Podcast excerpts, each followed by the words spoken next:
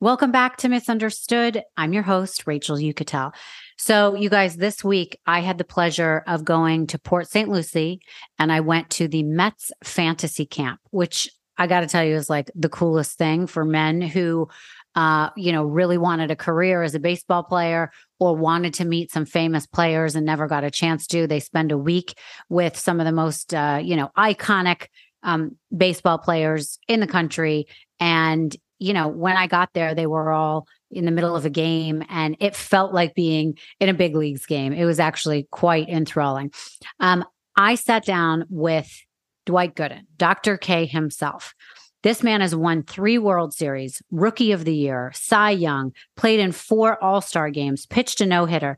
And next year, his number, number 16, will be retired by the Mets organization. Growing up in New York, I feel like I've been watching Dwight Gooden my whole life. And pitching is no easy feat. I mean, this guy was an icon. Baseball is a huge part of his story.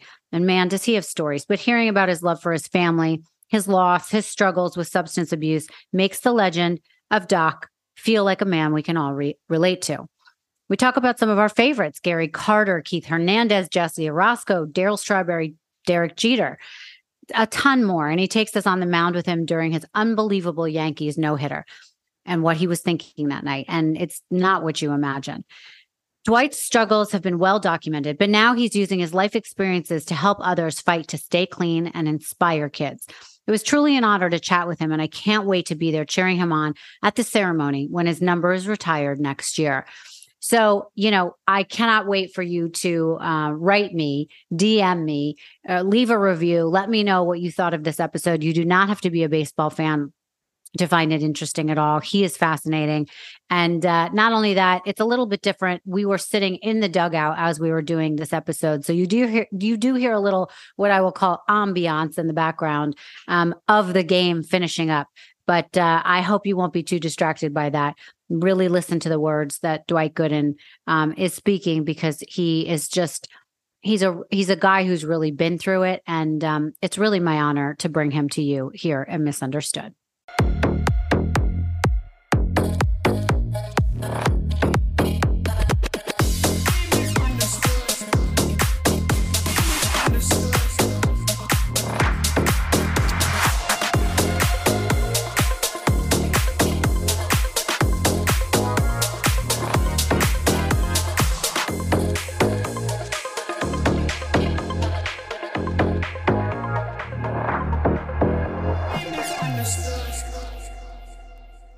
Dwight Gooden, thank you so much for joining me on Misunderstood. It is so good to see you again. It's great to see you as well. Thanks for having me. Of course, of course. So here we are. We are at the Mets Fantasy Camp. Can you tell people what that is and what your role is here? Yeah, so the Mets Fantasy Camp is, is fans that's living their dreams. They come down here for two weeks. They get a uniform. They get the home uniform, which is all white, and the road uniform is all gray. We share the same locker with the with the players as they do with the former players. They play two games a day. At night, we do different things. Like tonight, the coaches go out to eat with the players. Uh, tomorrow night, what they call a casino night, it's a charity event. We play casino, have a good time. Uh, Wednesday is called Kangaroo Court. Mm-hmm. That's where guys who maybe go off the bat without the helmet, wrong shoe, late, or do something crazy, right. they get fined twenty dollars. And two of the guys, two of the, two of the former players, pretend to be judges. Wow. So it's just a fun time. Thursday is cocktail night. You just hang out at the games. Um, but it's great though. The guys get to come out here, they live out their fantasy, they get the mm. jersey they want, the number they want. We get autographs, get to hang out with the guys. We have breakfast in the morning, lunch in the afternoon. I think it's like five grand to come down for a week. Mm-hmm. So I would say for all the Met fans who enjoy baseball and want to be around their former players and their favorite players, come down and it's a great time and the weather's always great. Right, absolutely. So it, they are absolutely living their dream if they get to hang out with people like you. Yes, Especially these Mets I enjoy fans. it too. I've been this is my tenth straight year that I've been down here. Oh yeah. I enjoy just as much because as a player, you don't get much time to really talk to the fans. Yeah. You know because you got things to do and get ready for the game. Down here, you can reminisce a little bit, talk about your moments, get to know them. So now it's like a big family. Like right. a lot of these guys stay in contact year round. A lot of doctors, police officers. I mean, you got a little bit of everything down here. Right. And are they talking to you about your former like highlights and where they were when you hit something or if you pitched something or? Yeah. Are they oh, all for sure. sharing that with you? Yes. Last night at the welcome dinner, like mm-hmm. last night was the first night, so we had like a welcome dinner. We teach them everything, explain everything. So there was one guy telling a story that when he was a kid, I tried to toss him a ball, but somebody jumped in the way to get it. Hmm. So I signed the ball last night, and I had to get the mic and I said, "Hey, remember the ball that you didn't get? Here you go." And I tossed it to him.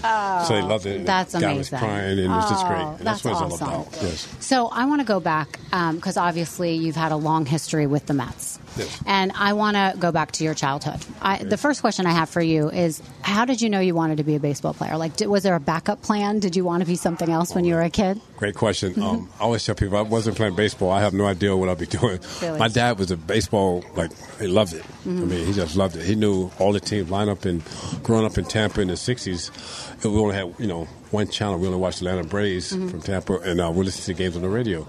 So my dad he coached little league baseball, coached girls softball, he coached semi-pro baseball. So I would follow him everywhere he goes. He could not leave the house without me following him. So kind of growing around baseball when I was small, the guys would roll me the ball. As I got older, they tossed me the ball.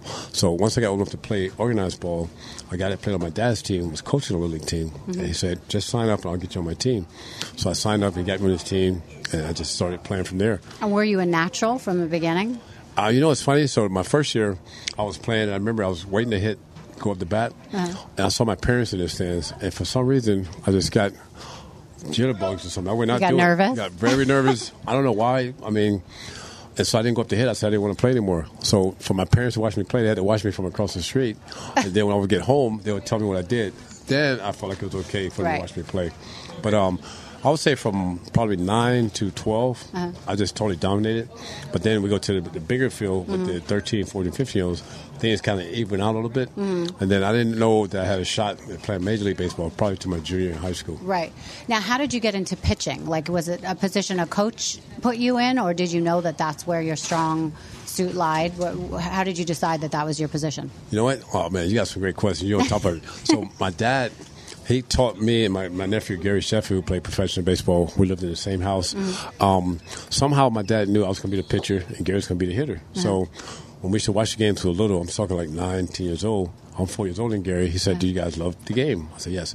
He said, "Every day he comes home from work, we're going to go to the park." I said, "All right, no problem." We go to the park. We did all these drills, but it wasn't fun because we couldn't take a glove, you couldn't take a bat, you couldn't take a ball. Mm-hmm. He just teaching us all about mechanics and talk to Gary how to hold a bat. Seeing so one thing I regret is before my dad passed away, I never asked him where he get his knowledge from, mm. but he taught us all that. And so going into playing organized baseball, you just start off pitching, and Gary was starting off hitting, and it just kind of happened. Right. Even though I didn't like pitching that much because the guy would pitch me like every chance he get, but I was the type of player I want to die for the balls, I want to slide, Right. get my uniform dirty. but um, that was my ticket. Right. But I always wanted to be a hitter, but pitching was my ticket. Got it. Okay. Yes. Now, how were you uh, scouted for the first time?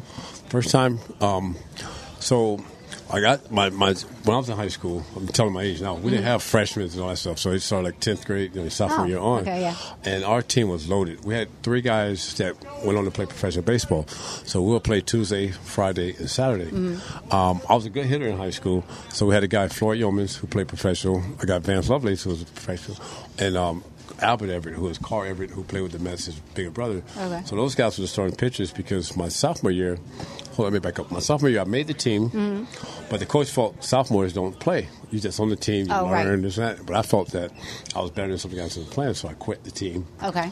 And then the next year I went back out. He treated me like a sophomore. I had to try out, had to do all the positions. So I played outfield, a little bit of infield, but Okay. I wasn't pitching. So I was a little upset. But then he said, You'll be the relief pitcher. So if I got in trouble, I'll in and pitch a little bit. Uh-huh. And halfway through the season, he almost got kicked off the team for missing practice. And I got into the starting rotation. Mm-hmm. And once I got in, I just totally took over. I just totally dominated. And that's where the scouts were like, start watching me because they'll come to the game to see the other pitchers. I see. And then they're packing their bags and they hit a mint popping. This is what my dad told me. Hit a Mm-hmm. mint popping. Blanket, then they open the, the suitcase back over. They have the radar gun in it and it came back out. And so, Wow. technically, I tell kids I only played a year and a half. So, never give up on your dream. Yeah, that's obviously happened to you and a good lesson. So, okay, how did you first get? So the scout came in and said, "We want you to play with the minors for the Mets." Oh, so they they scout you, right? Mm-hmm. And so they call watching and give a letter and say, "Oh, we want to try you out." They'll come get me out of class. They'll see me throw. They'll let me hit, Mm-hmm. and then they always take me to the mound to throw. And so they say, if we get a chance to sign you, we're going to sign you. I'm like, okay. So I didn't know much about it. And then my high school coach told me that I would probably go between the 10th and the 15th round. Mm-hmm. So I signed a letter of intent to go to the University of Miami. Um, and so the day of the draft, I was down in Tampa with a couple of guys and watching the board. It's not like now where the guys go to MLB Networks or ESPN to run the whole thing when yeah. draft. Back then, you go watch it on TV or you go to the um, newspapers stand, yeah. or the station, I'm sorry, and they have a little screen going across. Uh-huh. So I went there and I'm thinking 10th to 15th round, and then you see first round. I think Shawon Dunston was more with the Cubs, and I forget the other four guys, mm-hmm. three guys. Then the Mets came up, and you see Dwight Gooden, fifth pick, first round. So I had the guy call New York to make sure it was right because I'm like, no way, based on what my coach told me. Yeah. He said, no, they're taking you. And I was like, couldn't believe it. And wow. Me and a friend came to the station to see it. My friend had to drive me back, even though it was my dad's car. Mm. I was just so excited because, you know, I grew up in the inner city. Yeah. At one time, me and my dad, we shared the same winter coat, you know, sitting by the stove to right. get heat and stuff like that. So my whole goal was that I made it. My mom was like, yeah, but you got to school, go to school. But I said, Mom, I'm going to sign no matter what they get me. So my dad did my first contract. Uh-huh. He negotiated, we signed. And the biggest um, thing for me was get my mom a house and get my dad a car. Right. At that point, I mean, my job was done. But even though I went on to play a long time. Right, right. So you went from the minors to the majors with skipping a couple steps there, right? I mean, yes, that yes. went very quickly. Did you were you surprised by that? Like, how what did you feel when they said you were? Oh, I was surprised up? because my first year, you know, being 17 years old, signing out of high school. Mm-hmm. I was a mama's boy. I have um, five other siblings. Mm-hmm. I'm the youngest by 13 years, so everybody spoiled me. First time leaving home, I cried every day, oh. calling home every day. And my dad's like, stop calling here. You either come home or stick it out. And then my mom on the hand, she's like, well, your dad don't get home from work at such and such time. Call between these hours. Yeah. So the first year I did okay. It was only two months, but I was homesick. Uh-huh. My first full season was the next year. I was in Lynchburg, Virginia. You know, seven, I started off 0 3. They was talking about sitting me down. Mm-hmm. Um, I worked with my pitching coach on a couple of things about pitching inside mm-hmm. because I would not pitch inside because in high school, I hit a kid in the head and the paramedics came on the field. Oh, wow. So I was afraid to pitch inside. So he told me, pitch inside. If the guy hits the ball hard off of you, the next guy, I want you to knock him down, meaning throw it tight while he goes down. Mm. If the guy hits a horn off of you, I want you to hit the next guy. So, so after starting off 0 and 3, I learned about pitching inside. Mm-hmm. And I ended up 19 and 4 the rest of the season after 0 and 3. So technically, I went 19 and 1 the rest of the way. I got called up to AAA. That's the league right before the majors. Right. And Davey Johnson was the manager. And he said wherever he managed the following year, he's going to take me with him. Got it. Uh, George Bamberger was the big league manager before him. Mm. He resigned. Davey got the job, and he stuck with his word and brought me to spring training, and I made a team out of spring training as a 19 year old. Wow. So he followed through on his word. Yes. Yeah. What was it like telling your parents you were moving up? Oh man, that was the best. That's the. I to see my dad cry twice. Yeah. When his mom passed. Well, how did they? How did they literally tell you, and then how did you tell your your parents? That's okay. my question. So Davey, you know, you know, it's funny. So all through spring training, every game I pitched in spring training, mm-hmm. the media would come up and say, "Oh, we hear you going back down to the minors because of the age." And so I'll run in Davey's office like a little kid. I'll say, Davey, they said I'm going back to the minors. He goes, no, don't worry about it. You're going to make the team. Mm-hmm. The last day of spring training, like the 15th, Davey came and goes, congratulations, you're making the team. Called my parents because spring training day was in St. Petersburg, Florida. Okay, yeah. I lived in Tampa, so it was like a 30 minute drive. Mm-hmm. My parents came over, and I told my dad, I made the team. He, he didn't have, he couldn't say congratulations, nothing. Just the tears come down. Aww. My dad was one of those guys that he grew up in like the country, like in the six of Georgia, where men don't cry, men don't hug, yeah, none of it, stuff like that. But so see that him was cry, emotional oh, for man, him. Yes, oh. it was his dream come true because initially his dream became my dream right. of playing baseball because my brothers they played a little bit, but they weren't that good, and then yeah. he always wanted to play, so he coached, and then for me to make it that far it was like you know, right. a definite dream for him. Our friends from Manscaped want to wish everyone a happy holidays. And ladies, if you have been looking for the perfect gift for your special someone, Look no further. Santa's helpers have been working hard to bring you Manscaped's brand new Performance Package 5.0 Ultra for the man in your life. Featuring the new Lawnmower 5.0 Ultra Ball Trimmer for the perfect mix of naughty and nice, go to manscaped.com and use code UNDERSTOOD for 20% off plus free shipping. Get like Santa and slay the holidays this year with Manscaped. So, guys, seriously, I know that it's hard every time you're looking for a gift for a man, whether it's your man, whether it's a man in your family, whether it's a friend. I'm telling you guys, this is the perfect gift. Um, you're you're literally looking at the Manscaped Performance Package 5.0 Ultra. It's the ultimate bundle. It includes the Lawnmower 5.0 Ultra and the Weed Whacker 2.0 ear and nose trimmer. They both feature proprietary advanced skin safe technology and are waterproof, so he can get ready in the shower no hair in your drain. It also includes Manscaped's liquid formulations and two free gifts. Manscaped's Boxers 2.0 premium underwear and the Shed 2.0 toiletry bag. If your guy is still wearing his old boxers with holes in them, then Manscaped boxers are the perfect upgrade for you. I'm telling you guys, this is a great gift. And if uh, you know, you're a man and looking for a gift for yourself, you cannot beat this. So get 20% off and free shipping with the code understood at manscaped.com. That's 20% off with free shipping at manscaped.com and use the code understood. Gift him Manscaped and unwrap your favorite present this year. Guys, are you missing a little excitement in your life, in your everyday life? It doesn't just have to be in the evenings.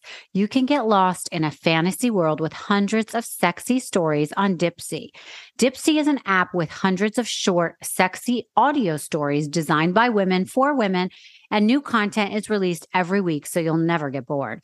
They bring immersive soundscapes and realistic characters right to you. You can discover stories about second chance romances, and at Misunderstood, we love a second chance, especially when it comes to love. They also have stories about adventurous vacation flings, fantasy series about vampires, Greek gods. There's so much more to explore. They even have soothing sleep stories and wellness sec- sessions. You really have to try this out. So, I had never heard of this, but once I found out about Dipsea, I was hooked. Guys, I put on my headphones and I will take it with me to the supermarket. If I'm going on a walk, if I just need some extra excitement in my life, it really keeps you focused. Um, I, I, I honestly think it's the sexiest thing I've heard in a long time. So please check it out. For listeners of our show, Dipsea is offering an extended 30-day free trial when you go to dipseastories.com slash understood. That's 30 days of full access for free. When you go to dipseastories.com slash understood, you spell that D-I-P-S-E-A stories.com slash understood.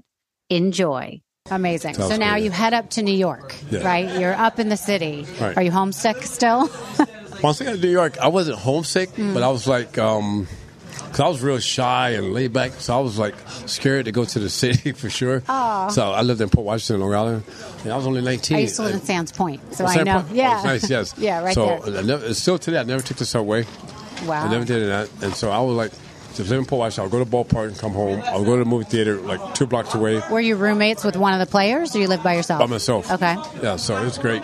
Um, first time been my I had my high school girlfriend come up for a little bit to stay with me. Oh, nice. I, I didn't know how to cook. I didn't know how Yeah. to clean. I didn't know nothing. Yeah. So yeah. she would do all that and taught me some things. So it was great. But the first year was very nerve wracking. After about, I'll say about two months, then I was felt okay. Like. Right. I belonged. Tell the story about the very first night that you pitched. I feel like you have a great story. Oh, um, your parents came, your dad came, right? Yes. And uh, how you walked to the stadium. Oh yes. Did I get So- that right? Yes, yes. Okay. Mm-hmm. So my first big league start was in Houston. So I'd never been to the Astrodome before ever. Okay. And the Mets was kind enough to fly my parents in. And so earlier, it was a seven o'clock game. So we got there, we had lunch about two o'clock. The bus wasn't going to leave till 5 Mm-hmm. So I went to the concierge. I asked him, "How far is Astrodome?" He said, "Like three miles." I said, You "Do have a map?" Because you know back then there was no cell phones with GPS or that. He gave me the map.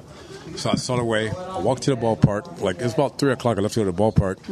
Once I get to the ballpark, I've never been there, so I don't know how to get in. It's like an eight foot fence. True story, eight foot fence. I climb the fence, and as I get on the other side, the security guards come up. Hey, kid, where you going? What are you doing? Right. I said, I'm Dwight Gooden. I'm pitching tonight. So I show them my license. You know, they say like, we don't know. So luckily, the trainers was there.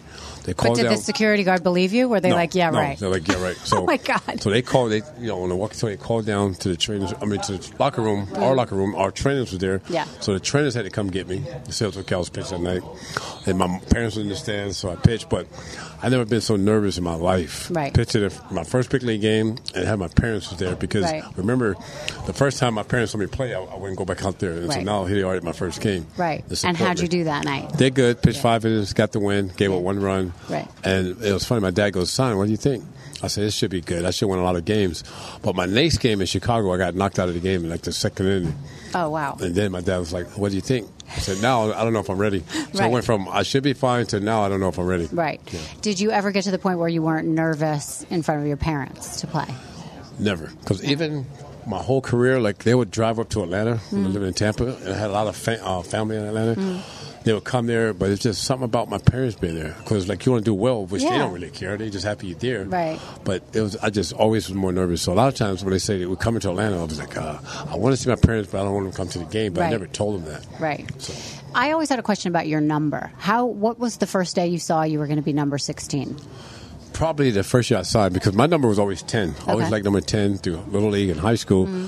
When I got drafted, when I went to Kingsport, I was actually a guy there, number 10. It was a guy, Russ Oric. I'll never forget him. He had number 10. He had been in the Mercury Ball for like four years in a row. He wasn't going anywhere. And he goes, I don't care if you're a bonus baby or not, you're getting my number. Bonus, what they call bonus babies is guys that's drafted in the first round. So normally you get a big bonus. Oh. So they call them bonus babies. Okay. So he's like, I don't care if you're a bonus baby or not, you're getting, not getting my number. so I said, the guy, the equipment manager, what number do you have that's close to 16 but not 13? I always thought 13 was bad luck. Oh, I I have see. 16. That's why I take 16. And it's your birthday. And my birthday. Yeah. Did that matter to you, or just was the closest number to ten? Just the closest number. But you Yeah. know what's weird since you said that? So when I was in spring training the first year at the Mets, right, I was number 64. Mm-hmm. The Mets, I was 16. And with the Yankees, I was number 11. My birthday is 11, 16, 64. But Oh, it just wow. kind of happened that way. Yeah. That's weird, right? Oh my God, that is weird. Yeah. How did you get the nickname Doc? So that comes from I used to tell people basketball, but actually my dad's best friend was a doctor, mm-hmm. so he did autopsies. And when I was very young, I used to go with him and see the autopsies. I don't mm-hmm. know why or why I had the interest, but like today I would not go in there, no way. But when I was young, I would go in there and watch him do it. I mean, you got mm-hmm. body parts hanging Yeah. and stuff. So he would always tell my dad he's going to be a doctor. He's not going to be a ah. baseball player. And so for some strange reason, every time I would pitch it literally, you know, he would always say, come on, Doc, strike him out, Doc. And when I got to high school, he would say the same thing. Before every game, my dad and his friend would have a couple of drinks. They'd watch the game. And every time I get two strikes on the bat, he's like, come on, Doc, operate on Doc. You have another patient, Doc. Put him away, Doc. And the writer wrote it. And so my teammates started calling me Doc. When I got drafted, everybody was calling me Goody. They give everybody nicknames. And so I didn't really like Goody, so I said, back home, they call me Doc. Right. It just kind of stuck. From Yeah, that's a great story. Yeah, so- Now, how did you become Dr. K? so Dr. K, so you know how I got Doc. Mm-hmm. K means strikeouts. Mm-hmm. And after my first year, when I broke the strikeout record, they added a K, Dr. K. All the fans, they went running around the stands, hanging up these Ks. Mm-hmm. So they just, the writers actually gave me the K, Dr. K. Right. The K, so. And how often did you look at that K corner? Were you aware of it? Oh yes, I was aware. Like when I was playing, I would not. I would always say, "Yeah, I don't know," but you know, give them political correct answer. But I Right. definitely take a pick up there Right. because in the left field corner, that's where they hung the K's. Mm-hmm. And when you strike somebody out, they pass the ball around the infield. The third baseman is always the last guy to get the ball before he throws it to me. So I always take, take a pick up there, Yeah. see the K's because Carter, who was my catcher, he always wanted me to get ten strikeouts. Right. So I would see where I was at to see what I mean I need. Right. So I would definitely look at it. So it's. Uh, that's awesome. Yes. Mhm. So, who were the most influential guys on the team when you were finally on the Mets? Like, who were you closest with? Who meant a lot to your, you know, because you were so young. So, these guys must have really taken you in and helped you, right? Yes, big time. So Keith Hernandez helped me a lot. Just about on the road, he'll come by, make sure I'm okay, make sure I'm not homesick, you know, and talk to me. Uh, we had this guy, Mike Torrez, older guy. Uh, he's actually going to be retire my number next year. So um, you have to come to that. I would love that. I'll give you information for I would love that. But yes, so Mike Torrez told me in spring training, he goes, if you make the team, they're probably going to release me. So he said, but as long as I'm here, I'm going to help you. Yeah. So he used to tell me about pitching the hitters, how do you look for the hitters' weaknesses, and so on. So I made the team. They, they kept him on the team. But then, towards the end, they told him once some guys get healthy, they're going to release him. So Right. when he wasn't pitching, I wasn't pitching. I had to sit by him. Mm. He would say, "What would you throw here? Why would you throw this here?" So he had a big influence on my career. Yeah. Itself, uh, same as um, off the field too. I had to go out and eat with him, and like back then, the veterans kind of took you on their wings. Yeah. The only problem they made the young guys pay for the tab. Oh. you know, was the so only funny. thing. Yeah. So I didn't like Teaching that. you some responsibility, I guess. Yes. Yeah. Oh yeah. All right. Well, that's cool. I learned a lot from him. Was there anyone that was harsh with you, or difficult, or tough on you? Um, This one guy who's actually here, this guy Ed Lynch, right? So I make the team. Well, first of all, I took his position. Okay. They made me the starter. He wasn't in the bullpen. And when we got to the, I made the team, got to New York. And normally, like like now, guys who make the team, they put you in a hotel for three days, and then until you find a place. Okay. Back then, in the '80s, you get to park and you're on your own. Oh. So I asked Daryl Strawberry. I said, "Look, I said, can I stay a couple days?" He goes, "Oh, my family's here, my wife's here." So Ed goes, "I'll help. You You can stay with me. I'll, I'll help you find a place." Right. And a true story. He takes me on Queens Boulevard, like I think 108th Street. It's the projects. He takes me there and goes, "This place." I say, "Eddie, come on, I'm not staying here." He goes. Because of your salary, I said no. I said I'm not getting out of this car. Then you see a guy running out of the building with no shirt on and a TV. Right. Oh my God. We, let's talk about the story. I'm like, I'm not staying here. So I stayed with Eddie for a couple days, and then I found a place in Port Washington. Right. So that's how it kind of worked out. Yeah. Okay. But now you have a good relationship with him. Yeah, no, we're cool. We, Yeah. laugh, we talk about it, we laugh about it, Right. and all that. So it's good. And he's Right. a good friend as well. Okay. So talk about what it was like to be rookie of the year. Being Rookie of the Year was definitely a dream come true because you only got one shot at winning the Rookie Year. Yeah. You know, and I never like. And it was your first year. First year, Yeah. yes. So when I made the team. I told my dad I just want to play a long time and stay healthy. I never thought about any awards, and I remember towards the end of the season, Mm. the public relations guys, Jay Horwitz, told me, "Doc, it's between myself and this guy Juan Samuel, who's Mm. with the Phillies, of winning the award." So every time I faced Juan Samuel, I was trying to strike him out because I knew it was me and him having Yeah, power. And when the season over, I still didn't know because they don't like giving pitchers those awards. Mm-hmm. And when I got the call that you won Rookie of the Year, I was like, wow. I shared that with my parents. I was still living with my parents, even though I was in the major leagues. Yeah. I was like, I couldn't believe it. But, Yeah. you know, I stayed humble. I was happy with it, but Yeah. I wanted to keep working hard because I always feared that's why I taking my job. Right. Right. Okay. Let's talk about 1986. Yeah. That year obviously changed a lot of people's lives and yours. Yes. I'm assuming. Um, Yes, what was it like to be at Shea at Shea Stadium with that kind of like electricity? I feel like Oh, it's never been like that since, it in my crazy. opinion. I mean, I No, was you're right. 11 years old. I remember my mom waking me up at night No. to watch the games, and it was such a big part of my childhood. And Right. New York, it was. A different place. It feels like you guys weren't just ball players; you were like celebrities. You Oh, know, man. people loved you. The electricity, the um, excitement going to a Mets game was something like you can't. I don't know. You can't describe it to people that weren't there. No, you're right. It was crazy because we're connected with the fans. Yeah. They do these curtain calls, clapping when you come back out, when you do something great. Yeah. And, you know, being, at that time I was 21. Mm-hmm. Um, I mean, it was just overwhelming. And then to win the World Series in New York after coming so close the previous Yeah. year in 85 and then winning at home, I remember, you know, running on the field and the fans all crashed down on the field. It was Yeah. fun and scary at the same time. Right. But, I mean, it was I always wondered, do you guys ever get hurt when you guys jump on each other like that? Um, you get sore like the next couple of days, especially if you're at the bottom of the pile. Right.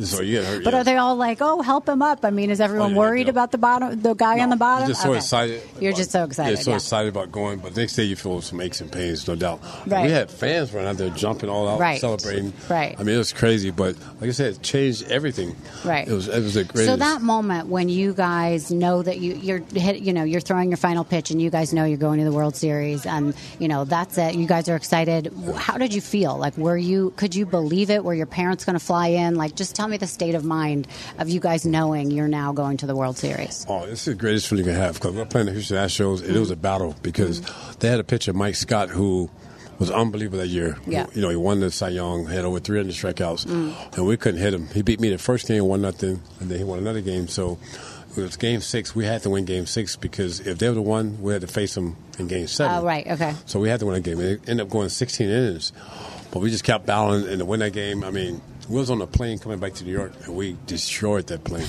we was basically the scene that you saw when we won the World Series. Uh-huh. It was like that. Just picture that, but on the plane. Wow. I mean, it was crazy. Guys, girlfriend, wife, everybody jump on you. Right. I don't even know if we realized we was on the plane. Right. I mean, it was just a blast. Oh. When we were just celebrating because, like I said, it been so long. Yeah. And the year before we came so close, we won 98 games and had to go home. Right. Because back then there was no wild card teams. Yeah. You just did two divisions, so Right. it's tough. And to win that and to win it, you know, in 16 innings, Yeah. it's a feeling that's kind of hard to describe. It, Right. I mean, it's awesome.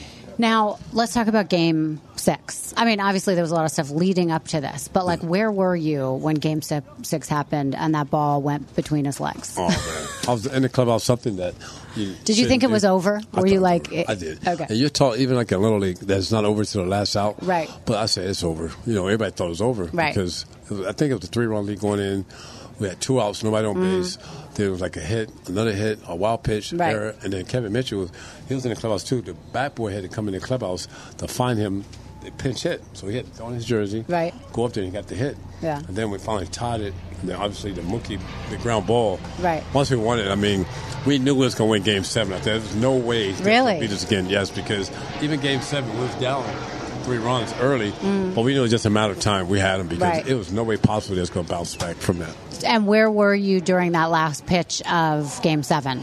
Game seven, I was in the bull, in the bullpen. Um, actually, from a selfish standpoint, because I didn't pitch that well in the World Series. Mm-hmm. Orosco was pitching, and Jim Rice was on deck waiting to hit him. Mm-hmm. But if Marty Barrett, who made the last out, if he'd have got on base, I was going to come in to face Jim Rice. Oh, wow. So I was kind of hoping Barrett Yeah. would have got on base. I mean, it's selfish, but because I wanted to redeem myself and face Jim Rice. But Right. Jerry, I mean, um, Jesse struck him out. I mean, it was the greatest. And did you come running out? Like Oh, we what- all came running out like kids, Okay. jump on each other. Yeah. I mean, it was the greatest thing ever. Right. Yeah. Greatest moment, I'm That's assuming. yes. One of them of One your life. Yes, one of them. Yes. Okay, so now let's talk for a second about kind of that night and then what leads up to people seeing that there's a red flag in your Oh, yeah. behavior. Yep. Um, so, well, ultimately, you don't make the parade. Right. Now, by the way, is the parade the next day? Is it a couple day. days later? Next okay, day. it's the next day. So, talk me through what happened that night. So, actually, that I'll say after the '85 season and off season was my first experience with drugs, heavy Okay. drugs, cocaine was my drug of choice. Um, I always smoked marijuana and drink after games, but during the season of '86. I would always like we'll use a little bit here and there, but never before the night before the game. Yeah. '86, we win the World Series. We're all have you know happy. I go inside after we celebrate on the field. I call my parents, tell my dad we won the World Series. Mm. Unfortunately, they called us to a drug dealer. That's when what should have been the greatest day of my life up until that point turned to be the worst day Right. at that time because calling him, my, my deal was go pick up drugs and meet everybody at the club. Right. That night, I went to the house to get the drugs. I never made it back to the club. I mean, Oh, the wow. clock just started spinning. Right. I'm in the house with people I don't know. Right. Um, Were they high. celebrating with you? I Yeah, mean, they were celebrating. okay. You know, I'm buying everything for everybody. I'm so excited, so happy. I mean, just going and the drug dealer, obviously, just throwing it all out there because you know the celebration and plus I'm giving all this money. The clock started spinning. I'm thinking I'll go home in an hour. Okay, I'll leave in an hour. Now the sun's coming up.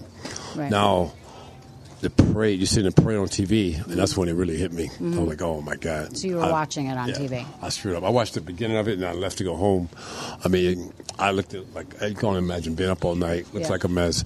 I get home. So you didn't even attempt to make it. no. No. You get home. There's no cell phone, so I had a phone. I must have had a hundred messages from my parents, the team, Daryl. Everybody's Mm-hmm. calling. Um, it was one of the worst feelings that you could possibly have because Yeah. now, all the denial that I was in, now everybody's gonna know something. Right. The shame, the guilt. Now I just like from exhaustion, pass out, sleep. I'm out. Later that day, a couple of players come by the house, knocking on the door. I'm looking through the people. I didn't want to answer. I didn't want to be bothered. My mom them called, asked me what's going on. My mom actually knew, you know, I had a problem from the year before. Yeah.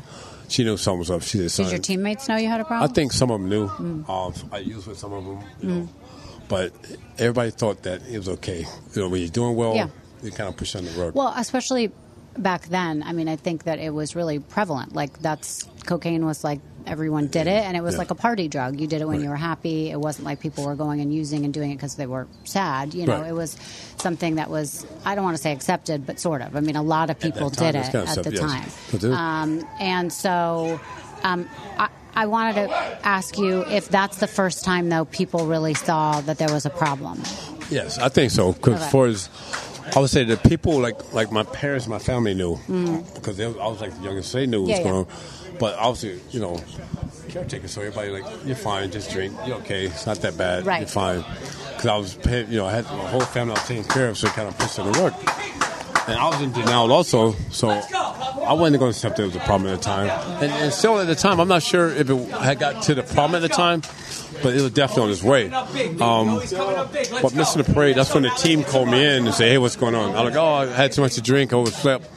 So some of them kind of like, oh, possible, but then the general manager, Frank Cashen, um, the PR guy, David, kind of knew someone, right? Because Yeah. it was rumors during the season that a couple of players on the team was doing drugs, which I denied. I got called into uh, the Major League Baseball office that season, and they asked me, they hearing rumors about the clubs hanging out, stuff going on. I denied everything, but now it come full circle. Um, about Did the five- media catch the fact that you weren't at the parade? Did Oh, yeah. they They did? And did they? Were there articles written about that? Not really, because I still was like what, the quote unquote golden boy. So, Got it. Okay. oh, Doc oversleeps, no big deal. So a week later, we go to the White House. I make it to the White House. We do that, but then when I go home, I want to say I can't remember the date, but I think early January before spring training, I get into a scuffle with the cops, the Tampa police. Oh. You know, me and my nephew and some friends were getting beat up. I won the lawsuit, but I got put on probation. Beat up by cops? Yeah, I got beat up by cops. Yeah. Why? Um, they had been harassing me the whole time, but where I was wrong, they had followed us. We had just did a charity softball game. I was leaving Applebee's, and it was me and my friends all played ball. It was like five of us, all these fancy cars. So at the like, was a cop in there? And prior to that, many times they pulled me over and say, "Hey, what you doing? Where you going? Whose car is this?" Which they knew whose car was. So they knew I was doing something, but I just never got caught. Like they would pull me over, have the dogs, but I would never have nothing on me. So, but they knew because they was following me and different things Sure. all the time, and the people I was hanging with. So this one particular night, we're going in Sheffield in a Corvette. My nephew, they throw the lights on him. He don't see it. He don't pull over. Then they throw the lights on me. I pull over, and I was already pissed before he asked me. So the cop goes, "Where you going?" I said, "Why'd you pull me over? You put the lights on him." So I mm-hmm. started talking back to him. He goes, "Just do it." I said, "Let me see your license." I said, "You already know who I am." Yeah.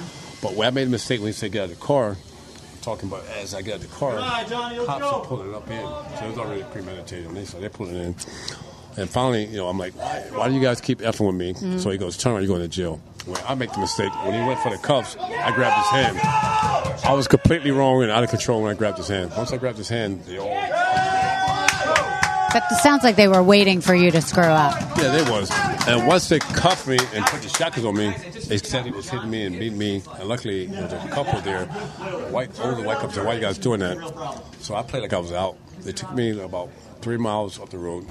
And so they called the paramedics. When the paramedics were to to the hospital, they put two black cops in the paramedics to go with me so it makes it seem like this. But when we went to court, the black cops admitted that they weren't there on the scene Oh my the gosh. case. But then, obviously, with something like that, and from me missing the parade, the mess right away say something's going on. Right. The next year, I get to spring training. We're hanging out with a couple guys. We're doing drugs all night. Mm. And they day, get to the park, and I just knew that it felt good. I didn't know how long it stayed in the system, what it was. So the man said, "Hey, we want to test you." I said, "Test me for what?" They said, "Drug, just to make sure everything's good, to clear the air." And I'm like, "Oh, you can text me," knowing I didn't know. You know how long it stayed. I didn't know anything about it, so I took the test. I failed the test. They said, Do some people refuse to take the test? Yes, because I didn't have to. Oh, my I could have said, no, I'm not Okay. taking the test, and nothing would have happened. Got it. But eventually, it's going to come out. Eventually. I see, yeah. So I took the test. Next day, they come in and say, you tested positive. First, I said, no, it can't be. It can't be right. Then I finally broke down crying. I said, you know what? You're right. I did it. Right. How long you been doing it? I said, don't matter. Yeah, I did it. So they say, you can go to treatment. We'll continue paying you, or we can suspend you without pay. I said, okay, I'll go to treatment. Hmm. Scared to death. I mean, you got to remember, I went from Rookie of the Year, Cy Young, Yeah. All Star team, World Series. Yeah, not only scared No. to death about you personally, what you were going to have to go through, but like how people were going to see you now, That was right? the whole thing. Yes, Yeah. I didn't know how people were going to take me. So, Yeah. it's especially I got to go back to the house. I got to tell my parents, which that was the hardest thing. I, I crushed them. I mean, my parents are older, and they, they're like you know, third grade education from Georgia, working in Cottonfield. And I got to tell them that. And the thing that really crushed me, my mom said, "It's okay, son. Now you get to get the help you need." But my dad never said a word. Never said a word. He never talked about it. He just, but by by him being quiet, I knew I had hurt him. I knew I hurt him bad. Right. So now I gotta go fly to New York, go to Smithers. Um, I go in this van. When I get there, all these kids, all these kids, they battle all the schools. I guess in the city, they're there clapping. Doc, we love you. So they're there. Aw. I'm crying. I'm walking in there. Never been, didn't know anything about it. Yeah. I'm like, man, this is like, I'm done. And it's funny because, well, not funny, but the girl who I just started dating, while I was in rehab, I asked her to marry me, but I only asked her to marry me because I was afraid that nobody's gonna like me anymore, and it was gonna be different. But at least I'll have her, Yeah. and you know, so Is that who you ended up marrying? I ended up marrying. Oh, my gosh. But then that's a whole other story. I screwed that up too. You know, I ended up marrying her, but when I got well, before I got while I was in there, I still was in denial that I had a problem. Yeah. I just felt like it's no big deal. I'll be able to stop. You know, I can't go my whole life without drinking and doing something. Right. You know, I'm 22. No, yeah, 22 at the time. Mm-hmm. I'm like. Hey man, I can't go the rest of my life without drinking, not knowing that all these problems gonna come later. Yeah. But um, I'm in there, and they still like they bring me food from outside. They doing all this stuff. They give me the newspaper. So when we had the meetings and learning the 12 steps and all this stuff, I really went into it. I was just counting down my days. Right, going through the Yeah, motions. going through the motion, watching the news, seeing what the Mets are doing. Mm-hmm. Do my 30 days, I get out. I start by working out. Then I figure out that all these people, they still love me. My first game it was sold out. Everybody's there. I pitched well. So it's like I hadn't missed anything. There. Right. But then the, the girl who asked to marry me, she's planning for the wedding, Oh, like in Tampa. We're gonna get married in November, and this is uh, May. I'm like, man, how? Now I'm thinking, how can I get out of this? Mm-hmm. right. Days are going, and I didn't want to hurt her. You know. Right. So I'm like, man, now season over. I pitched good. I won 15 games, led the team to wins, everything. Everything's back. Um, still drinking. I wasn't using because it was testing, but I was still drinking. Yeah. So now November comes. The girl who I really liked, that was my high school sweetheart, I run into her the night before I get married, and I can't, Oh. I can't even look at her. It was just meant to be. I'm looking at her, I'm like, man. And I didn't even want to marry the girl. I didn't love her. I mean, we only Right. dated for like two months, but Right. it's come up, so I got married anyway. But it felt like, like me and her have talked about this all the time. She's she's remarried and moved on and all that, and we're, we're good friends now. But I mean, I heard her bad for thing, but we talked about it. That the reason I married, she knew that really wasn't love, but Yeah. she didn't know why. And I told her the whole thing. Right. Well, it's on? not always meant to be like that. Yeah. Incidentally, whatever happened to your high school sweetheart? Did you ever date her again? Yeah, well, actually, we tried, but it was it was like it was it wasn't the same no more because the time wasn't right time anymore. wasn't right anymore. And then this was basically like maybe let me see here. My mom passed four years, maybe like six years ago. I ran into her, was talking. She was going through divorce. I wasn't married, you know, and was talking, and we tried, you know, but it wasn't the same anymore because we Right. were trying to live what we had back Right. in high school, but we're two different people. Now. Right, of course. Everything's different, and it just no, Yeah. it didn't work out. Not the same. No, Okay, so you had an amazing time with the Mets, but then you moved on to the Yankees. So, so after this rehab, you came back to the Mets for a little while. Came back to the Mets for a little bit. And then, how did you end up with the Yankees? So what happened? I came back to the Mets after the. I was in '87. Mm-hmm. I went seven years, stayed clean the whole time from Yep, drugs, yep. Mm-hmm. drinking the whole time. Um, 1994, I pitched opening day in, in uh, Chicago. Mm-hmm. I pitched um, a guy. Tuffy Rhodes hits three homers off me. I break my foot, and so now I'm pissed. So when I was rehabbing my foot, Oh my goodness, yeah. going to the minors. I was hanging out in the strip clubs. I was steady drinking. Oh. So I'll go to the league, rehab, throw, and then right away, I'm like, wow, they're not testing me down here. I see. So you started again. Started again, started back up, and it was meant to be. I started back up, and now I go to league start, and the guy is there to test me for them. It was like somebody saw me. I don't know. He said, "We're here to test you." So how to get to the Yankees, right? Yeah. So in '94, I break my foot, and I'm, I'm working out. Notice they're not testing me because I'm rehabbing with the minor league players. Yeah. So I go to strip club. I'm sorry. I start, some girl had something. I start by using.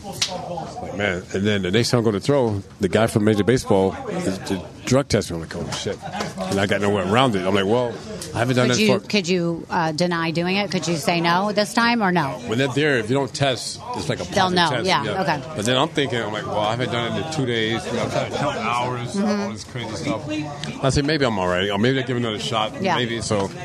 I do it. I test positive again. So I say, now we got to give you 90 days. Because first it's 60 days, there's 90 days. So, so you're going to suspend me 90 days. No, 60. I'm sorry, 60 days. This was my first one. The first one, the Mets sent me rehab, so it was 60 days. Okay. But wow. So they sent me to Betty Ford. So I go to Betty Ford.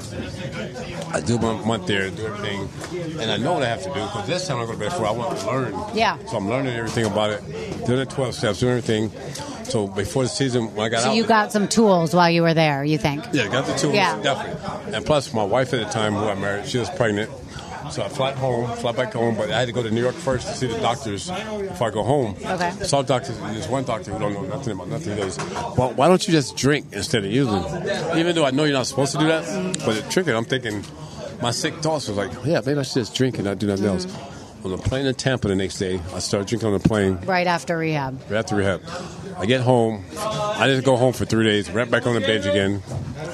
Right back at that. Then get tested, test positive. At that point, it's like I had given up Right. myself. At that point, you knew you had a real. I knew I had a real problem, yes. But you so- didn't have the wherewithal to say, "I want to stop." No, so I did it, but it was like I kind of wanted to get caught because I didn't have the. I guess my ego would allow me to call them and say, "Hey, look, I relapsed. I need help." So But but I'm just curious from someone who's listening to this, your love of the game, or I don't know, the fear that you're father would be angry or that the money would run out because you wouldn't have a job. None of that stuff stopped you from No. doing drugs, which I think is an important thing that you said no because people that have an addiction, you know, people that don't have an addiction don't understand, don't understand. how difficult it is to stop. Oh, it's very, very much. I mean, you're sick. You're not just. Well, I wasn't myself. I was very sick. Yes. I was in denial. Yeah. Even after testing positive and going to treatment and knowing myself, they only speak for three days. And like I said, the kids, I had kids. It didn't matter. My wife is pregnant. Yeah. My dad and mom already heard him one time. Yeah. I got my baseball career. I'm doing something that I love. The only thing I know, making decent amount of money. yeah. Just built a house. And still, the drug was more important than all of that because of the sickness. And my ego wouldn't allow me to ask for help. Hmm. And all I needed was that one doctor to say, drink and don't do anything else. Yeah. Knowing I can't drink. What a shitty doctor. Yes. Because those doctors, they got the job, but they don't have the experience. So, but I can't blame him. No, of course blame him 'cause I knew better. And so I go back out, and then when I get that letter, they said, and when I tested positive, I could have said, because off season, I could have said, I'm on a cruise, I'm this, I'm that. But it's like I wanted to get caught because I said, okay. Done. Yeah, I know. what to playing. do. I went took the test knowing what was going to happen. Yeah. So they go, what are you thinking? The amount you have no system could have died. This and that, blah, blah, blah, blah. And still sitting and say, well, I was trying to kill myself. Technically I was, but I wasn't. Yeah, I know what you mean. Kind of hoping that one time I do it, I just still. I mean, it's a selfish thing, but that's where I was. Yeah. So then I get a letter from Bud Selig. And I'm reading the letter, and it said you're suspended for the entire 95 season. Wow. And I'm looking at the letter, I'm reading the letter, and I keep reading the letter, and I put it down, walk around, I go read the letter. I'm like, something I got to miss. But that, that hit hard. Yeah. And again, instead of saying, okay, I got to go back in and get help, and they tried to say, go back. I said, no, I'll be fine. For the next two months, I went hard, partying, partying, partying, missing my kids' birthdays. I mean, I just hit rock bottom. I Yeah. mean, hard, very hard. And I still was like in denial because I'm still like, who can I call? I want to go to Japan and play. Right. Because somebody told me you can still go to Japan and Right. play. And this guy, Ray Negron, who's a good friend of mine now, he works for the Yankees. Mm. He said, um, "I'll get you to Japan, but I got this guy I want you to meet." Mm-hmm. And this guy's name was Ron Dock. He was um, he has I don't know how many years clean at the time, but he became my sponsor. Said we're gonna go to a meeting every day. We're gonna work out. Then we're gonna eat together. Then you spend time with your So family. finally found someone who was not enabling. Right, wasn't enabling. it? was Karen. And Yeah. Every day they come by in the morning, pick me up. We go work out. Come home, I shower. We go eat. Go to a meeting. Mm-hmm. That was the routine. Then I started liking myself again. My kids started forgetting. me. I started picking my kids up from school, Mm-hmm. spending time with my wife, spending time with my parents, and started getting back on track. And then I told the guy, I said, you know what? I don't want to go to Japan. I want to take this time and get my life back together. I don't care about baseball. I got to get my life back now because I understand I hurt these people, but I want to do it for myself. So what'd you do that year to get your life back together? Going to meetings every day. Oh, that was that was what you did, just being active in the program. Active, yes. So you didn't go back to I got a home rehab. group. No, I didn't go back to rehab. Okay. I just found a good home group, And it worked that it worked year. because these guys was old school. They knew call you out, Yeah. go what you're doing. They had, you know, certain nights we go to dance, we go skating. So I felt like okay now. You had I a can get purpose. involved. Yes. Yeah. I started understanding it. So I got on track to doing that, and then the scouts started coming and watching me throw. Yeah. And I was like, okay. And then Sheffield, my nephew was with the Marlins. He said, I get you a trial with the Marlins. But Mm-hmm. uh, still, I was out the 95 season. The end of 95, my suspension was up. So I went down to Miami. I threw. And they said, okay, we'll sign it. They offered me a two year deal. But I couldn't officially sign, but we shook hands. And then they said, I told them, I said, I'm going to go to Puerto Rico, throw a little bit because I hadn't thrown. They said, okay. Ray had been with the Yankees working for them for a long time. So he told me, he goes, I got good news and bad news. I said, okay, what's the bad news? He go to Marlins. They say you got to go to Puerto Rico first, and then they'll decide whether they want to guarantee a contract. He said, or you can sign with the Yankees. They'll guarantee your contract right now. Mm-hmm. And plus, I want to go back to New York anyway. I love Yeah. New York. I want to make it right with the fans. So I took the deal with the Yankees. The next day, Gary calls me and goes, man, what, what you doing? I thought we had a deal. He said, yeah, but you know, Dombrowski, who was general manager, said I had to go to Puerto Rico first.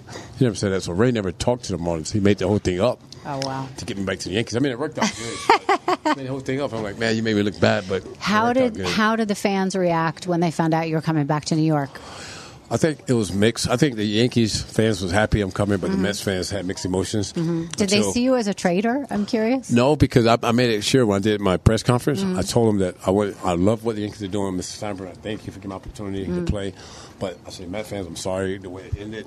I wanted to come back, but unfortunately, they wanted to cut ties, which I understand. Yeah. You know, move on, and so I went to the Yankees. But the thing that you bring up with that question, just to fast forward a little bit. Yeah. So I played with the Yankees for two years, Mm-hmm. 96, 97. And then I called the Mets after that. Steve Phillips, the general manager, I said, hey, I'd like to come back to the Mets. Mm-hmm. You know, he goes, unfortunately, we got no room. You know, we wish you the best.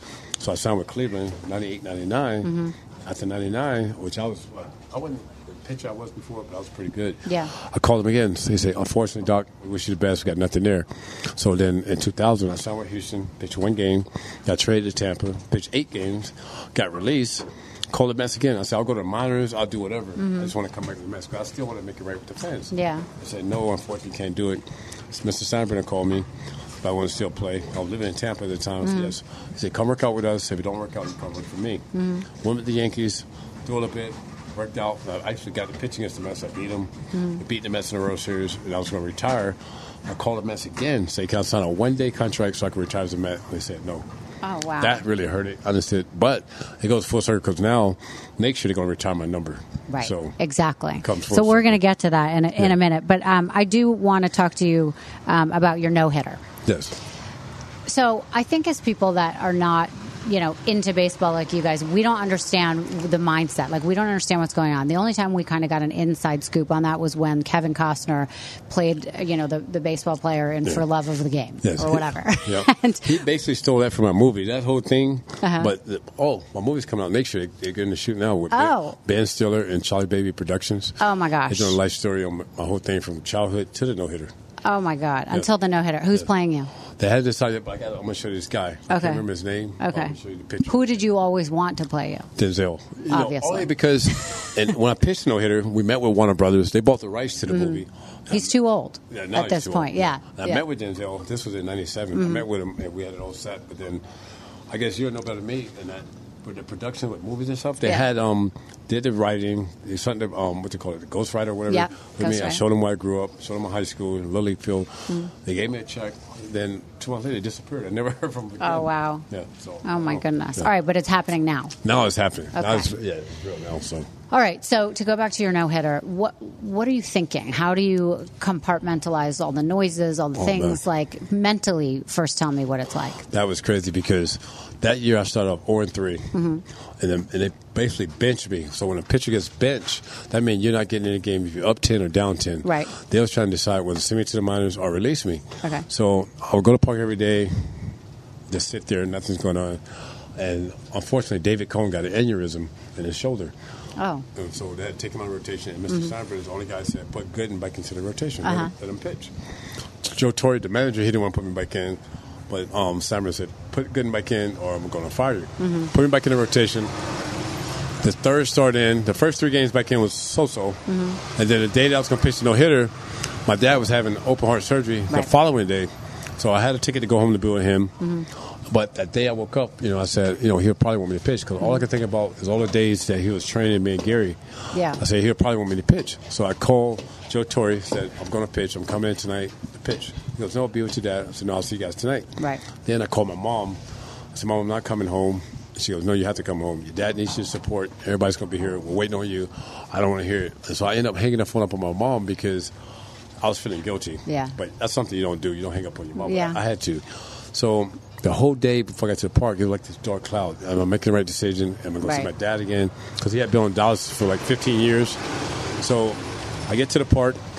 Uh, Mel Stottlemyre came up to me and goes, How do you feel? Because Mel Stottlemyre was my pitching coach with the Mets Yeah. and now with the Yankees. So I said, I'm fine.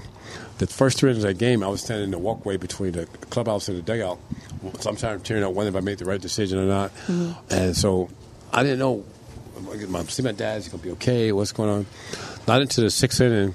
I was looking at the scoreboard to see who was going to come up to hit. And you mm. see no runs, no hits, no errors. And I'm like, wow. and then you're like, "There's something There's to something this." there, yeah. So I was able to put my dad's situation aside. Were they watching?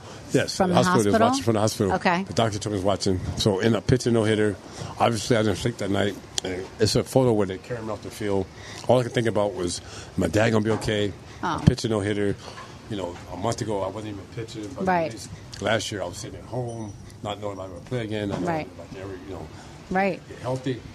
You must have been on top of the world. Oh man, the greatest. I was one of the greatest feelings in baseball. ever. Yeah. I get to the hospital the next day. I take my ball from the game. He had the surgery. Yeah. He was on um, life support. But doctor said he did see the game. He was crying. You know, he passed away. He never came after that. But the last game he saw me pitch was a no hitter. That's amazing. Yeah, so I I didn't know that story. that, yeah, yeah. that's amazing. That that was the last thing he saw Last of thing you. he saw, yeah. So, but what is it like physically? Were you exhausted? Oh, mentally and physically, Yeah. I was like done because everything that was going on prior to that. was exhausting already. Um, Yes, yeah. already. And yeah. Seattle at that time they had the best team in baseball for Mm-hmm. hitting. You know, like K. Griffey Jr., Alex Rodriguez, Edgar Martinez, Jay Buhner, Paul Sorrento. I mean, they lineup was stacked. Yeah. So the pitching hitter against that team and everything Right. that I have been through, and now what my dad's going through. Right. There's just so much stuff going on. Right. Amazing. Okay. Um, can you recall a particularly tough opponent or game? Okay, In your uh, career. For I guess um, I'm trying to think. The toughest hitter was Chili Davis by far. Okay. He was when he was with the San Francisco Giants, and and I was with the Mets. I could not get this guy out. I tried to intimidate him. I throw balls over his head, throw Uh-huh. balls under his chin. Could not get him out. And then he went to the Yankees, and I was in Mm-hmm. Cleveland. Same thing. Could not get him out. One of the toughest guys. And for his game, I would probably say, um, most emotional game I would say when I was with the Yankees pitching against the Mets at Shea Stadium. Oh yeah. because And I- how did the fans treat you that night? that's that's pretty good. Yeah. You know, because the thing was, um, when when I got released by Tampa, um, tried the Yankees, and then they called me in the office the next morning. They said, um, "We need a pitcher in New York." It was a day night double hitter. The day game was at Shea Stadium. The night game was at Yankee Stadium. They said, "George said, well, I want you to pitch the day game against the Mets and stick it up there." You know, you know what? Right. So I, all I wanted was to go back to Shea Stadium one more time, but Yeah. I couldn't say I wasn't ready. Mm-hmm. So I went there. I warmed up before the game, and nothing's working. but for some reason, when I got in the game, being at Shea Stadium, it was like I was back at home again. Right. I was accustomed to the mound, fans, and everything just clicked. And I beat the Mets right there at Shea. So that was like probably the toughest game for me to go through emotionally. Right, emotionally. And coming from the visiting dugout, wearing a Yankee uniform. Right. Yeah. Right. Um, obviously, winning World Series for both teams is an amazing accomplishment. What was the difference between the two? And incidentally, did you make it to the parade Yes. for the Yankees? 96, I made those two. Okay. But you know what's funny? The night before, I stayed in the city to make sure. okay. yeah. And were you good? Yes, I was Okay. good. Yes, everything was good. Because Okay. I made sure. Because I was one of the things I was like, man, I'm not missing this one because Right. you don't think you get an opportunity. Yeah. Even though one of the things that kept me kind of, I guess, a little depressed or guilty was missing that first one because you can't do it over. Yeah. But with the Yankees, I was like, in '96, I'm like, I'm not missing this one. I'm staying in the city. Right. I'm going to get a hotel right close by where we're going to be. Right. So, so I made it. Did you have the same relationships with the guys on the Yankees that you did with the Mets? Because it seemed like you were so close to those guys on the Mets. Um, it was different because the guys with the Mets was young. A lot of us came up together from the Yeah. Mm-hmm. minors, and the Yankees was more like an all-star team. Like Right. besides, like they had Jeter, Posada, Bernie, and um, there's one more guy missing, Andy Pettitte. Those guys came to the system, but everybody else came from different teams. Right. And it was veterans. I mean, good guys. But Yeah. Different. With the Mets, all of us came up together. Right. Mostly besides So you guys Carter. were like family. It was like family. Yeah. And the year before, we came so close and lost out, and so. It was just different. Right. They all were special though in a different way. Of course, of Yes. course. Um, after you retired, you went through some very public struggles still with addiction Yes. again. Um, I guess my first question with that is I, I know a lot of retired athletes, and I think it's a common phenomenon that they struggle with what to do when they retire. Mm. A lot of them become alcoholics, a lot of them take a deep dive into something, whatever Yes. it is, um, because they can't find their purpose anymore. They're so used to being put on a pedestal. Um, they're so used to you know having one purpose to do all the time, and then they don't know that they're good at anything else. Right. What? Um, so my question would be, what happened to you? But also like. Talk me through what you would say to people that are retiring every year, how they can, you know, move forward with their life and not struggle or not think that that was like the best years of their life and they'll never amount to anything again. But you're, you're definitely right on because the adrenaline rush you get, well, the adrenaline rush that I got as an athlete, playing in New York, playing with both teams, Mm-hmm. being at the top, all this stuff going on, and then all of a sudden it's over. Yeah. And trying to find that adrenaline to match it. And then you're a soccer dad or something. that- yes, one hundred percent. You can't you can't match that. So Right. you got to find something. But I would say to athletes now and young guys, if you're playing sports at any level, especially major league level, whatever you want to do when you retire, start doing it now during the off season, so you Mm-hmm. get a feel of it. So when your career over, whether it's an injury, whether you get released, or whether you retire, you got something to go into. Because Yeah. as you say, a lot of us been playing from little league. You know, seven, eight years old, all Yeah. the way to 35 or whatever. That's why, like you just said, the suicide rates up. the divorce rates up. Right. You know, jail, prisons, death, all this stuff is up. Um, my thing was when I retired. I think I retired too soon. I wasn't ready. Um, I was 35. I still felt like I had time to go. I was with the Yankees in spring training, and. George told me I had hurt my knee, and they said it's going to take about three months to get it right. Then you got to go to the minors for two months. Then the season's over. Or George said, "Oh, you can come work for me." So I said, "Wow." First they hit me because I wasn't going to meetings no more and all that. And I was mm-hmm. still drinking. Mm-hmm. I said, "Wow, no more." First thing hit, and I'm not. I'm just being honest. Was wow, no more drug testing. Right. Not thinking about. Let me sleep on it one So it was still in your bones, kind still of. there. Like, yeah. still there because I had. I thought I was like, quote unquote, healthy now. I'm mm-hmm. healed. I'm good now. I'm different. It was all Mm-hmm, So you thought you could try it a couple times and it wouldn't affect you? Yeah, and then as soon as I said, I started thinking, wow, even though I had some time, Mm-hmm. it still hit me. No more drug testing. So I said, okay, I'll come work for you, George. And then that's when I called the Mets to, to, for them retirement. And they said no.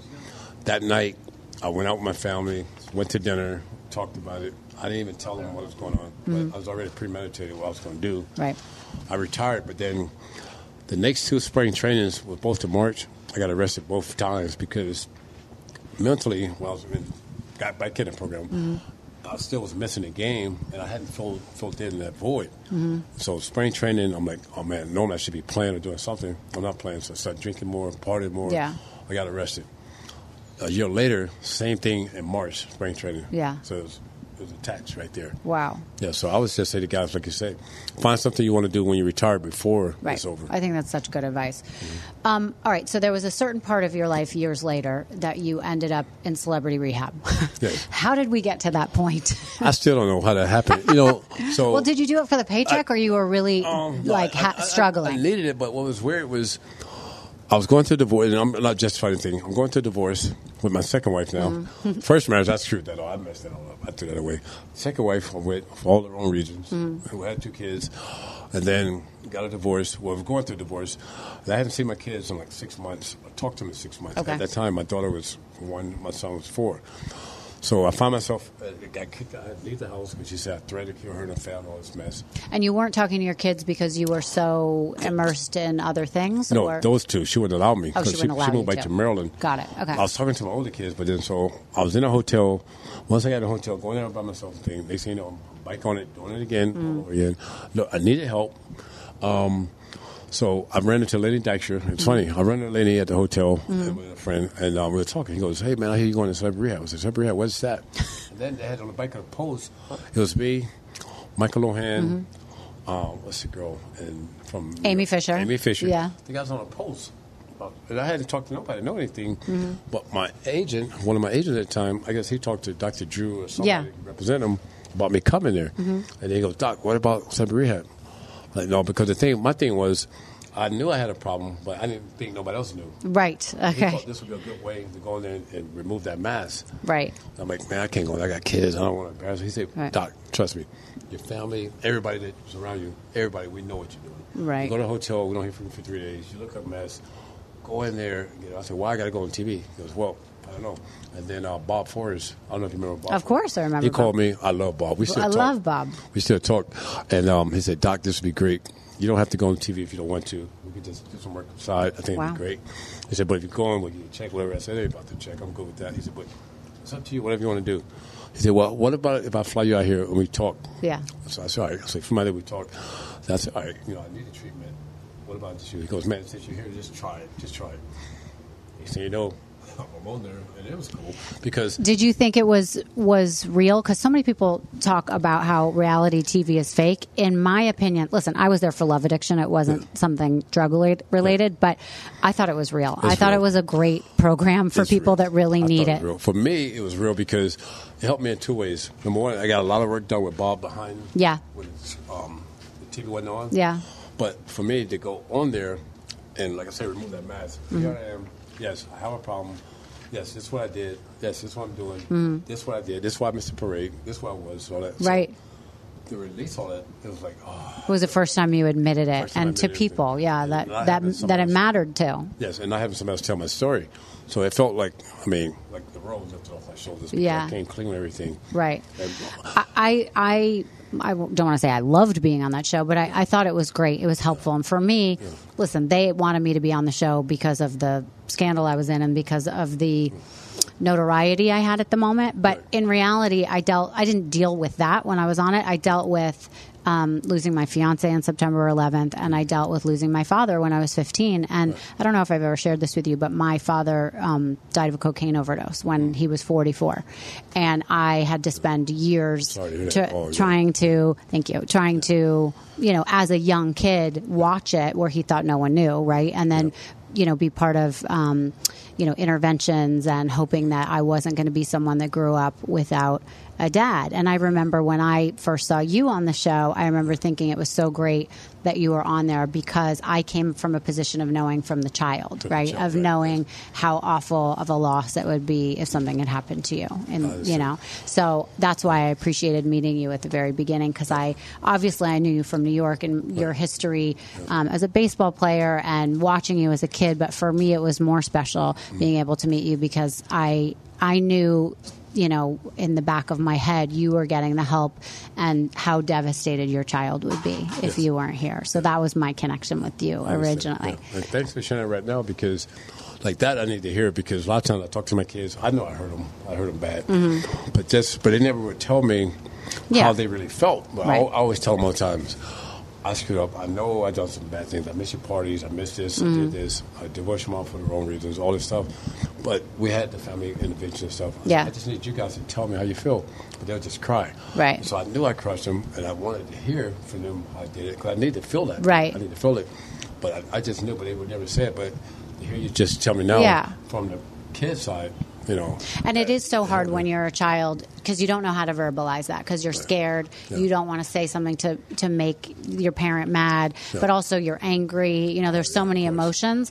Um, but losing the parent is worse because then you haven't said what you wanted to say. Right. Do you know what I mean? So even though they may not have had the words to say it, they at least still have you, and they can be pains in the asses and mean to you or whatever it is now.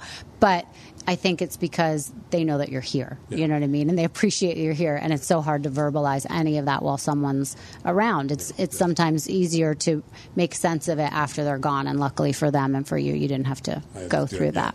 yeah. But was, Yeah. So no, I don't want. To, I always tell myself I do not want to be dead. My Right. kids are like, I got to live with that. How did your dad die? Because they'll Right. forget about all the great things you did. They'll just remember that last thing. Right. I, said, I get it, but then I also say I have to do it for myself. I do it for myself, then it's doing it for everybody else. Yeah. I had to get to that point because And I know that you said you didn't think you would make it to 50. no, Like Well, you, remember thought. that? Yeah. I didn't. I thought there's no way because Yeah. there's so much going on, and I'm like, I've done so much damage. Yeah. Every time I like, if I get a cold or I don't feel good, Right. I don't want to take no physical because I'm taking my kidneys, my liver, Right. something. But everything has been fine, and so now I feel like I'm still here. I'm sure people lost their life doing a lot less than I've done. Yeah. So I think it's keeping me around because baseball was my dream. Oh, I'm sorry. Yeah, because baseball was my dream.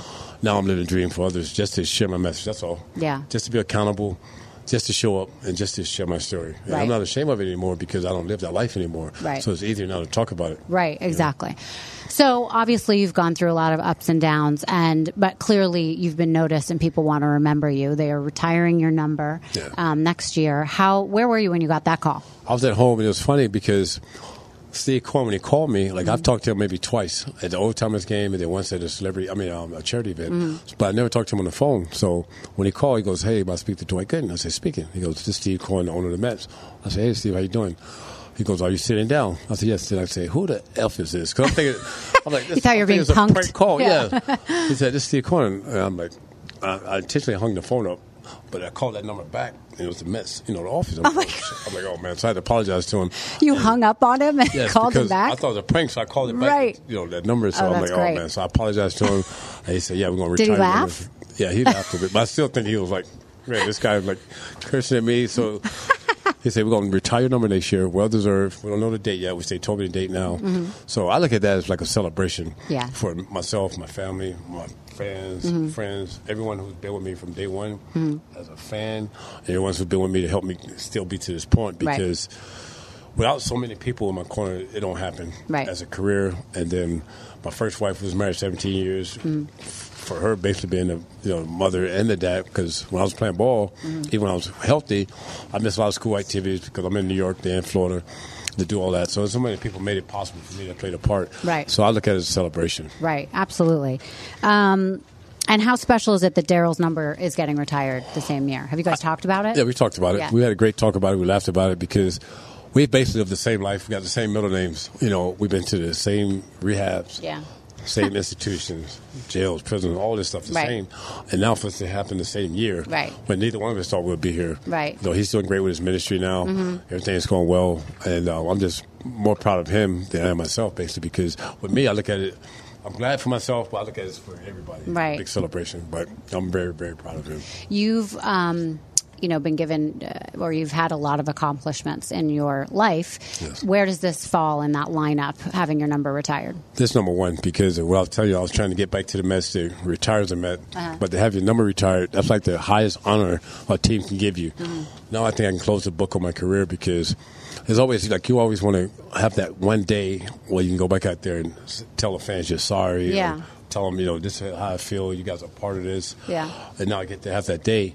Um, earlier this year in September, I got inducted into the Negro League Museum Hall of Fame. Oh, wow. Which was like, that was amazing. Yeah. I mean, to hit a history and they walk through the museum with my kids and grandkids. It's amazing. And now to have them all there at the stadium when they hang my number up there with a lot of greats. I mean, that's like, I can't really find the words, but I'm sure. Hopefully, I get through it. I'll get emotional. Yeah. I'm there, but even if I get emotional, who cares? Yeah, who cares? Um, I think everyone else will be pretty emotional too watching Yeah. you. So I look at a celebration for everything I've been through on and off the field.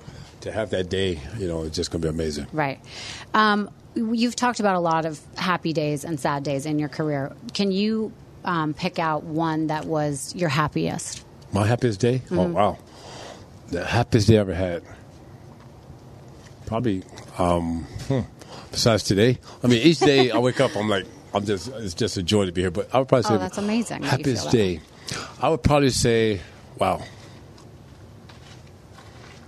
Put me on the spot right there. Sorry. It's tough. I've had so many days. I would probably, wow.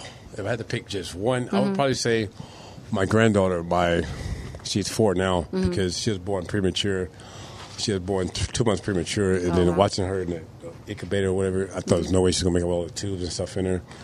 And my daughter was calm, but every day I would go in there, I would just cry, and I'm like, man, you know. And for her to make it now, and then when she comes, she was here yesterday. Yeah. hug me and oh, Papa, I love you, and like that. Oh. So I think seeing her come home the day that she came home, That's amazing. Okay, good answer. What do you think made you such a good player?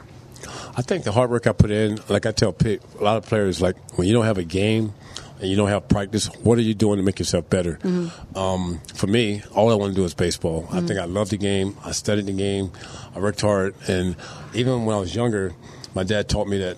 No matter what, don't let nobody outwork you. That's the same thing I try to tell young kids. So I think the work ethic I put in, and even when I was the Mets, I mean, well, when the Yankees had benched me, I still was working hard. I still believe myself. So I Yeah. would say probably confidence in my work ethic. Okay. Um, what person did you play with that you thought had the most natural talent? Daryl. Daryl. Strawberry, yeah. Yeah. I I always tell people Strawberry probably had more talent than anybody I would play with. But I would mm. say Jeter was probably more consistent mm-hmm. because he showed up every day. But Daryl, when he wanted to play, it was nobody better. Right. Um, okay, who's the next star that we should be watching? In baseball, mm-hmm. the next star, Ronald Acuna. Who's that? Oh, I'm sorry. it's okay. He's in the Atlanta Braves, even Okay. though I should have picked a Meta Yankee. But No, no, I- this I guy, wanna hear who you like. This guy's amazing. I mean, Okay. this year, this past year, he hit I think thirty or forty home runs with Okay. like seventy stolen bases. I mean, unbelievable. He can run, he can throw, he can do it all. So Okay, so we Ron- should watch Ron- him. Ronald Yes. People that watch baseball probably all know who he is, Oh, yes, besides me. yes. Okay. Um, let's see. All right, I'm going to go through a couple players and just give me the first word that comes to your mind. Okay. Okay. Tim Teufel, gritty, tough, gamer. Gary Carter.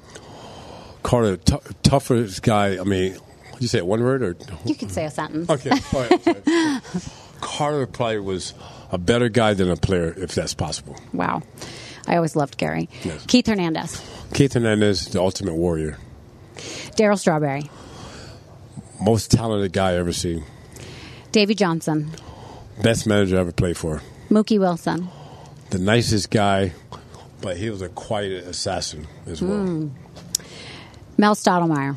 Nicest guy, but sneaky. Sneaky. Okay. Roger McDowell. Roger McDowell, the funniest guy I ever met. Jesse Orosco. Jesse, when we're done, I got a funny story to tell about Jesse, but Jesse was an ultimate competitor. He, he could pitch forever. Okay. What's the funny story? The funny story, so we were in St. Petersburg, I moved my family after we had a scuffle with the cops. So I moved all my family from Tampa to St. Pete, right? And it's this nice house on the water, so I'm getting for me and my parents. So I go there, and, and the, um, the lady goes, Well, we have a guy coming here tomorrow to get this house. And I'm like, did he put anything down? I said, no. I said, what if I give you a check now? Can I get it? I said, if you give me a check now, it's yours. I give it a check to get the house. Kind of find out it was Jesse going to buy the house the next day. Uh, he go, Doc, how can you do that? I said, I didn't know it was you. She Right. didn't say no names, nothing. Oh, my goodness. I'm sorry. And today, when I see him, he still get on me about that. yeah, it's crazy. Oh my God, that's funny. Okay, just a few more. Derek Jeter. Derek Jeter, the most talented guy and consistent guy. Well, not talented, most consistent guy. Consistent in baseball. Mariano Rivera. The best closer ever. Joe Torre. Joe Torre. Um, oof, you got me. I don't really care for Joe Torre. Okay. Um, well, that's good enough. Okay, Aaron Boone. uh, Aaron Boone, great guy. I don't really know him too much. Okay. George Steinbrenner. Best owner, should be in the Hall of Fame. Best guy, tough, toughest guy, but the most caring guy I ever met. Doc Gooden. Doc Gooden. Oof. Gooden, quiet guy, caring guy, loves people. Okay, I love that. Um, looking back, is there anything you would have done differently in your career? Uh, my career, on the field, nothing. Off the field, plenty. Um, all right, tell us what you're doing now. I know you're helping kids. Yeah, now we're helping kids. Well, I do a lot of stuff with Hackensack Hospital, cancer patients. I spend a lot of time with the kids, with their families, because the families come in, they fly from different states to be with their kids. So I just try to be there if they like baseball, talk baseball with them. If they want to a game, Right. take them to a game, just kind of get they, the, the mood they're in, just try to get them happy for if it's just an hour. Yeah. Talk to them a little bit. Dealing with um, teen addictions, we're doing that stuff as well. Okay. And now we get ready to start a baseball school in, in New York. in Amazing. Island. Oh my God, I love but that. It's not going to be just about baseball. It's going to be about life. Helping Right. kids, you know, the place they can come after school, do their homework, talk about. So really mentoring them. Mentoring too as well. Oh, amazing. So we use baseball to get their attention, and then we switch it to Yeah. life on life terms. Yeah. Um, incidentally, I'm just curious, what other sport do you love to watch? Football. Like I, I love watching football more than baseball, and unfortunately, Really? I'm a Giants fan. Oh, which okay. it's been tough. So I have to ask you then, are you obsessed with Travis and Taylor? Taylor Swift and Travis Kelce? No, not really. You don't care about this love No, story. I don't care about. No, I'm a Giants all over. I'm a diehard Giants fan. If it's Okay. if it was like Saquon Barkley and somebody, then yes. Then you would care. Then I would care. Okay. All right. Um, all right. I guess that's it. Was there? Is there anything I'm missing? Oh, tell me the date next year. Do you know? Oh, April 14th. So Okay. they return to Jersey April 14th, which uh, a day after my daughter's birthday Okay. and a week before my mom's birthday. Amazing. Yeah, so okay, good, so yeah. we are all rooting for you. We've you. always been rooting for Yes. you, and I just wish you the best. Thank you. And I appreciate your friendship, and it's good to talk to you as well. Yeah, you too. Keep doing gonna- a great job. I'm going to give you a hug. Thanks.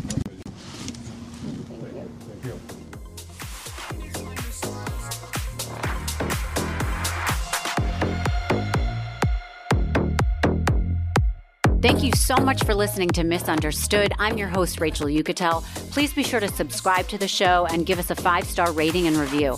You can support the show by joining our Patreon at patreon.com slash misunderstood with Rachel Uchitel. Do you have ideas for the show or want to reach out? Email us at info misunderstoodpodcast at gmail.com. That's spelled M I S S understood. Thank you so much, and I'll see you next time.